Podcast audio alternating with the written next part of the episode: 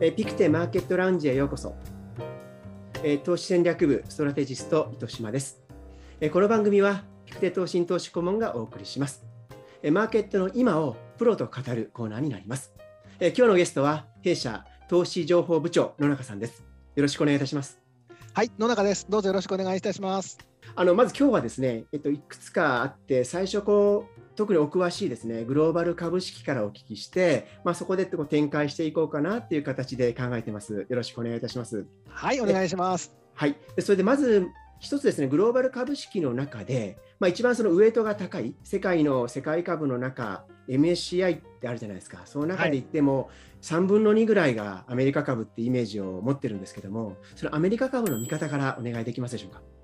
はい、えー、っとまあ、これまでも結構堅調に上がってきて、足元も高値更新中って感じですかね、大きくいきますとね。はい、で、えー、っとまあ、当面のところは、まあ、テーパリングどうなるのっていうアメリカの金融政策の変更がってところも、ちょっとまあとりあえず織り込んだかなというところですので、まあ、当面は堅調な状況がちょっと続くのかなと。で、まあ、業績面でも特にすぐ何かですね、こうならないかもしれません、なることもありませんので、まあ、当面堅調というふうに考えております。はい、あ、わかりました。まずじゃあ、堅調というと、多分こう皆さん聞きたがっているのは、じゃあ、いつまで、当面っていつなんでしょうかと いうことなんですけども、差し支えなければ、ズバリ、何ヶ月ぐらい続くようなイメージをお持ちでしょうか？難しいですね、まあ、半年ぐらいですかね、年明けぐらいは、あのー、いつもこう季節性ってあって、やっぱり年が明けると結構、その景気の見方だったり、いろんな見方が変わることもありますので、まあ、そこら辺は要警戒ですので、まあえー、年明けぐらいまではいけるのかなというふうに、ざっくり思っています。あのその中であの特にこれ全体感見る中でもそうなんでしょうけども世界的にその金融緩和がついていて、まあ、そのテーパリング多分パウエルさん曰くそことは関係なくっていずれ利上げっていう話がある。まずこの金融政策の流れと、うん、あともう一つあの財政政策。あの雇用計画とか家族計画、ここをまあ切り出した形で、9月末ぐらいからこのあたり進展があるかっていうふうに報道されてますけども、このあたりの影響については、アメリカ株中心にですね、あの新興国株も含めていかがでしょうか？うん、はい。あのまずその金融政策の方ですね、はい、とりあえず、あのえーと、2013年の時前回の、えー、テーパリングの時のちょっとごたごたっていうようなことは、まあ、とりあえずないかなという。今回はない、今回はないかなということで、まあ、うまく、まあえー、パウエル議長は市場と対話をしつつ、まあ、織り込ませたのかなという、はい、えー、感じかな。結果、出てきてるものは結構予想よりも早くテーパリング始まるんじゃないのっていうことだと思うんですけども、でもまあ市場の方は今のところ大きな混乱もなくというところですので、そこら辺はまあいいのかなと。で、まあ、利上げはいつか分かりませんけど、まあ、結構先だよねということが皆さんの今、コンセンサスになったので、まあまあ、あのそこがすごく何かこうあってですね、すごいドル高が進んでしまって、うんまあ、新興国の通貨にネガティブっていうことも、まあ、あの直接的にはそんなにすぐに起こりそうもないかなということですかね。はい、あと、まあ、財政のところは、これは、まあ、あの政治のところはまあ非常に難しいので、僕がなかなかこううまく予想するっていうのも難しいんですけれども、まあ、あの議会運営うまくいって、まあ、ポジティブな方向に、まあ、全体としては、まあ、向かっていくんだろうということで、あんまりこう、その、えー、当面の大きな波乱要因には、まあ、ならないのかなというふうに見ています。わかりました。そうすると、はい、まあ、米国株中心に世界株はまだ堅調なものが少なくとも数ヶ月は続くと。でそうした中でですね、当然ながらあの弊社運用会社なんで、いつもリスクもやはり考えなきゃいけないんですけども、逆にですね、もしその来年でしょうか、あの調整が来るとすもする可能性があるとしたならばですね、どういったことがきっかけになるというふうに考えられるでしょうか、もしくは全くないのか、やっぱ何か少し気になっているところがあるのか、そうですね、この辺いかがでしょうか？そうですね、まあ、全くないと言いたいところですが、まあ、なかなかそういうわけにもいかず、やっぱりですね、あのバリエーション全般的に高いですので、まあ、世の中の人たちというか、まあ、市場参加者はもかなりもいい状況状況を織り込んでいると。もうあの予想を上回る利益が出て当然みたいなところになってるかと思いますので、はい、こんな状況いつまで続くのかなということはあると思います。うんうんうん、でやっぱりですんでえー、その主要な銘柄、今まで上昇を牽引してきたような主要な銘柄で、えー、業績発表を大きく、まあ、ミスするっていうんですかね、達成できないというようなことがあると、きっかけに、それをきっかけにですね、まあ、あの10%、20%調整っていうのは、まあ、まあ、覚悟しておくべきだと思います。わかりました。そうすると今のバリエーションっていうのはあくまでもその収益に対する株価がどうかっていう話で、うん、そこは結構割高に買われてきている。そうするとその割高ってことは結構期待が高いので、うん、逆にその期待を裏切るようなことがあるとどこかでそういった、えー、調整があるリスクがあるんだという話ですよね。そうですね。はい。はい、アメリカの方はよく分かりました。今日はですね、9月の8日なんですけども、うん、あの日経新聞の長官にもある通り、中国がですね、こう統制をこう強めてきているというニュースが出てきてて、はいはい、足元、そのプラットフォーマー、要は IT 関係だとか、うん、あとゲームに対してもですね、えー、未成年者については、えー、週末の1時間ぐらいしかゲームができないとか、あと教育についてもその利益を出すような塾っていうのはどちらかとして良くなくて、えー、この辺りは非営利企業に行くんだっていうような結構こうどちらかというとこう習近平政権体制をですねより強化していくような動きに見えるんですけども、うん、そういったことも含めて中国市場、うん、中国の株式市場っていうのはいかがでしょうか？はい、あのえー、と6、7月、それから、まあ、あの主力銘柄で今年のあ、まあ、去年の後半ぐらいからですね、あのアリババのアントフィナンシャルという金はい、金融子会社の上場が、もうあのできなくなったというようなところから少しちょっとですね、今、あの糸島さんおっしゃったようなところを背景に、えー、規制も厳しくなり、市場も調整という感じですかね。で、7月は、まあ、6、7月は特にその学習塾の銘柄なんか結構上場銘柄、えー、アメリカで上場しているような銘柄が数社ありましたので、それが大きく下がるとかですね、やっぱあって、信じられないぐらい下がりましたよね。えー、そんなこと言うんだみたいな感じですけど、まあ、この辺の動きも、まあ、株価的には一応一通り織り込んだかなということで、まあ、一応こう、まあ、下げ止まり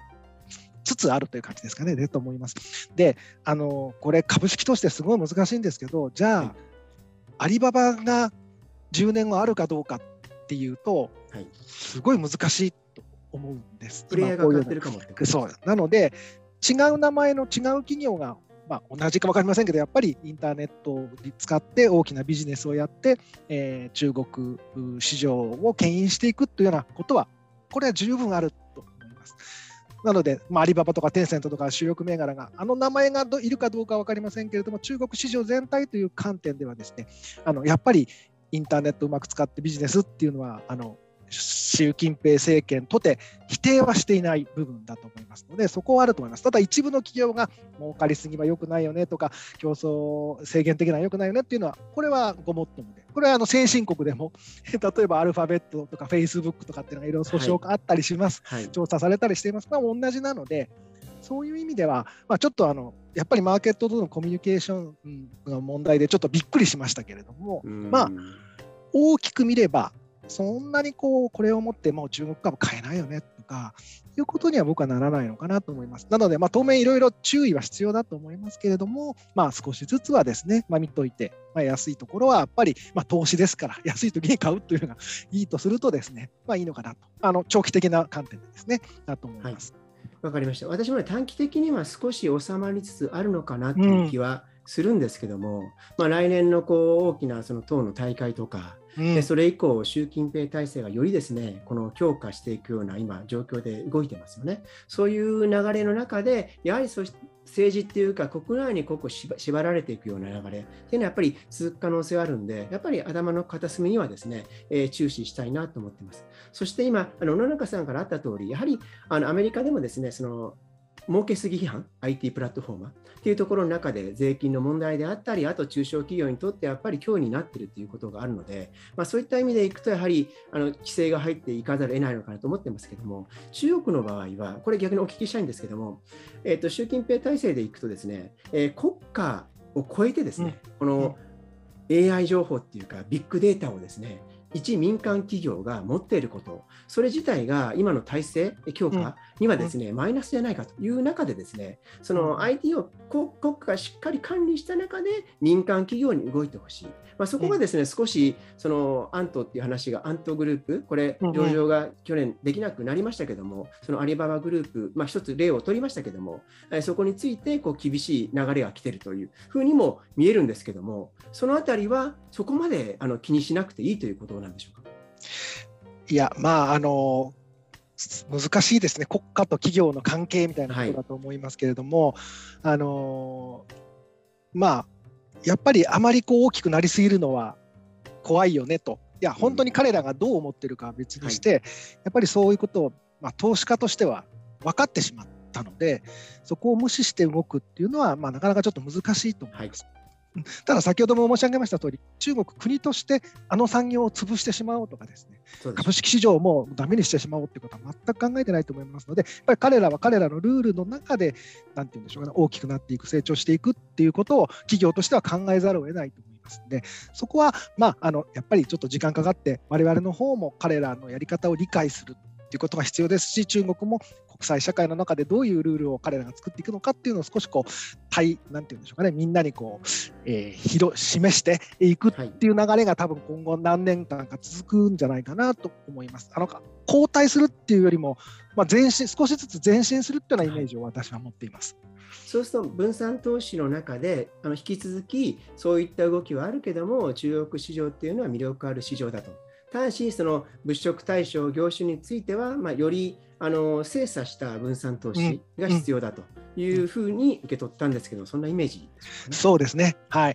で今あの、例えばアジア株とか、まあ、新興国でもいいですけど、一部の大型株が非常に大きくなってしまって、はい、非常に偏っていびつな構造ですよねというようなことが言われてますので、まあ、そういう意味でもですねこう分散っていうのは非常に重要な概念かなと思います。わかりました。ありがとうございます。今もそことも絡んでるんですけども、最近ですね、あのコモディティ価格がすごく上昇していて、うんうん、えー、特にその銅、CU の銅とかですね、あと今、足元も原油もその前去年ってマイナスってありましたよね、マイナスのプライスがついていたものが今上がってきて、少しまもたもたはしてきてますけども、このコモディティ価格が上がってるってことは、このインフレの目とかね、その長期金利の上昇とか、まあ、特にその株式市場には影響しやすい、物色対象も変わりやすいと思うんですけども、このあたりのコモディティの動きっていうのは、あのグローバル株式を見ている野中さんからは、どのように見えますでしょうか？はい。あのー、まあ、去年コロナショックがあってでそれであの下がって、まあ、原油が価格がマイナスにあの先物の価格がマイナスに戻ってきて、はい、そこからまあ大きく戻ってます、まあ、銅なんかも全般的に戻ってますけど、まあ、こうしたあの大きく下がって戻りましたっていう動きは多分一巡感が出てるのかなと思います。一旦のところは。まあ、足元。一旦ピークに近いようなですか。一旦はですね。はい。で、あの、グローバルの景気の戻り方もそうだと思うんですけども、多分4、6、7、9あたりが一旦ちょっとすごい高いところでピークをつけた後はまあ落ち着いていくみたいな形になりますので、まあ多分コモディティの価格の方もですね、まあ大きく下落するっていうことはないまでも、ちょっとこう、足元まあ3ヶ月、6ヶ月ぐらいはちょっとこう、横ばいぐらいなことは想定しておいた方がいいかなと思います。でも、だからダメっていうことではないですね。で、まあ、そんな流れですね、短期的にはというか。で、はい、あのこれはうちの運用チームの人とかと話すとあれですけど、やっぱりちょっと原油関連のところの、はい、まあ、投資は非常にしにくいよねということがよく言われてますね。そうですし。えー、でやっぱりもう EV にどんどんなっていきますよっていうような形のこととか、まあ、あとは、えっ、ー、とまあ、電力、発電なんかもそうですけれども、はい。まあ、いろんなもの、まあ、プラスチック使わないとかですね、もうどんどん離れていくような方向に行きますので、まあ、長期的にそこに大きく関わっているところ、まあ、買えない、買いにくくなりますし、まあ、当然、原そのものの価格もなんかどうかなと思います。ただ、まあ、あのそれ以外のところ、あの産業用の、なんていうんでしょうかね、えーと、材料になってるあのエネルギーじゃない方の木あの、コモディティですね。例えば、まあ、あのさっき出た銅とかニッケルとか、はい、まあ、アルミなんかもそうかもしれませんけど、こういうものっていうのは結構逆にあの EV 化が進むと需要が増えたりするものなんかも結構あったりしますので、でね、まあ、それはあのいくんだろうと思います。ただ、一つ注意しなきゃいけないのは、コモディティって価格が上がりすぎると、どんどん代替品開発が進んじゃうので、さっきの例えばコバルトって電池作るときに必要ですって言うけど、はい、コバルトのが、えー、アフリカのこの国でしか取れませんとか、中国のここでしか取れませんとかなると、じゃあみんな考えることは、じゃあコバルト使わない電池考えようって、どんどん技術開発が進んでしまうので、あのサプライヤーの方作る方の人とか出す方の人っていうのはあんまりこう価格がですね急に上がったり大きく上がらない方がいいんですね。だから、あの原油が広まった時のサウジアラビアみたいにどんどん供給して、ほらみんな石油使って、ほらこんなにいいものがあるよってやって、みんなに使ってもらうっっていうことをまず最初にしないといけないので、はい、あのあんまりこうどんどん上がるっていうこともまあないのかなと思いますけど、まあ、じわじわじわじわという感じではいくんじゃないのかなと思います。あの特に先進国ではその流れかと思うんですけども、まあ、仮にその原油についていくのであれば、はいはい、あの今、そういった流れで供給がどんどん絞られてきてるじゃないですか、はい。はい、どちらかというと次世代エネルギーに行くっていうことで、そうするとですね、そうは言っても原油を使わなきゃいけないような新興国、うん。うん、えー、であればですね、逆にプライスが上がっていくリスクも、あの一部ではあるんじゃないかなと思ってるんですけども、うん、そういったことは十分考えられるんでしょうか、いやあるんじゃないですかね、あのここ何年間後の間には、やっぱりあの価格ってほもう本当に需給で決まる部分ですので、ね、あの供給が絞られることによってっていうのはあると思います。ただこれもあの先ほど申し上げましたけど、そうやって値段が上がるとですね、じゃあもう石油使わないのもっと考えようっていうのがさらに加速するみたいなことがあると思いますので、あんまりそのそこがを狙って何かするってのはちょっとリスクが高いかなっていう気はします。あともう一つですね、はい、あの米国市場といって、やはりその成長株ってイメージがあるんですけども、あの長期金利がですね去年の、えー、夏にですねボトムを打って、そこからは金利は上昇してきていて、うんうん、まあ、瞬間、今年1.7%台をつけて、今1.3%前後というところですけども、うん、この動き、やはりこうじりじりじりじり金利が上がるかどうかっていうのは、まあえー、専門家に任せるとして、えー、もしこれ、長期に上がった場合っていうのは、アメリカ株っていうのはどうなるんでしょうか？どうですかね、これ、あのいろんな足元のところでは、やっぱりこう金長期金利上がると、グロース株調整みたいな感じですけれども、はい、あのどういう意味で風に、まあ、金利が上がるかにはよると思いますけど、例えばですね、どんどんすごい景気が、えー、景気サイクル上、よく改善していって、ですね、で、まあ、長期金利が上がっていくというような場合はですね、やっぱりじゃああのグロースじゃなくて、もっと景気敏感株的なものの方がいいよねっていう、はい、こう、なんていうんですかね、先行が働くので、まあ、そっちに行くっていうのはあるかと思います。はい、あとはですね、いや、別にそんなに景気良くないんだけど、まあ、あのなんかの表紙で、その金利上がってきますよとか、まあ、違う要因でとかっていうと、やっぱり金利上がっても商売ちゃんとできる企業えー、利益が上げられる企業、あとはあんまりこう 借金が多くない企業というような観点で、えー、探していくというようなあの市場の動向になれば、やっぱりあの財務体質が良くて収益性の高いグロース系の銘柄、いわゆるクオリティの高いって言われている銘柄というのは、まあ、注目されるのかなと思います。はいあのその中でですね、今、足元、少し今、その米国市場もですね、非常に堅調なんですけども、ピッチは少し収まってる中で、日本株がキャッチアップしてきたんですよ。あの8月20日に、えー、2万7000円、日経平均割れていたのが、まあ、直近、えー、今9月今日8日時点ですけども、多分3万円を超えて今日終わりそうな感じなんです。3000円、今10%上昇してます。で、この背景は政局が大きく変わってきたとか、バリエーションが安かったからとか、あとそのコロナに対するですね、そのワクチン供給のがですね、だいぶ進んできたっていうこともあるんでしょうけども、野中さんはどのように見えてますか？あそうですね、あのー、まあ、私がっていうのもあれですけど、まあ、これもですねグローバル株チームと話をすると、やっぱり日本株って世界の中では景気敏感株ですということなので、グローバルにこう景気良くなりますって時にまあ買いましょうっていうような人た人たちって言ったら変いうふうに見られてます、ね、やっぱ業種構成なんか見てもそういうの非常に多いです。はい、なので、そういう意味でですね、さっきも言いましたけど、ちょっとやっぱり今、景気あのそのもちろん拡大中ですけど、少し拡大スピード鈍化で成長一巡というような感じなので、世界的にでしょうか？世界的に世界一巡感がありますので、うん、あのコロナの戻りが大体終わったねって景気のところですね。なので、結構ですね、あのみんな、特に海外の投資家は、あの日本株そんな持ってなかったと思います。まあ、今でも多分そんなに持ってないと思います。はいで、今、あの磯島さんおっしゃったように、いろんなこう日本株に変化が出てきた。少なくともいい方向に出てきてる。はい、いうと、お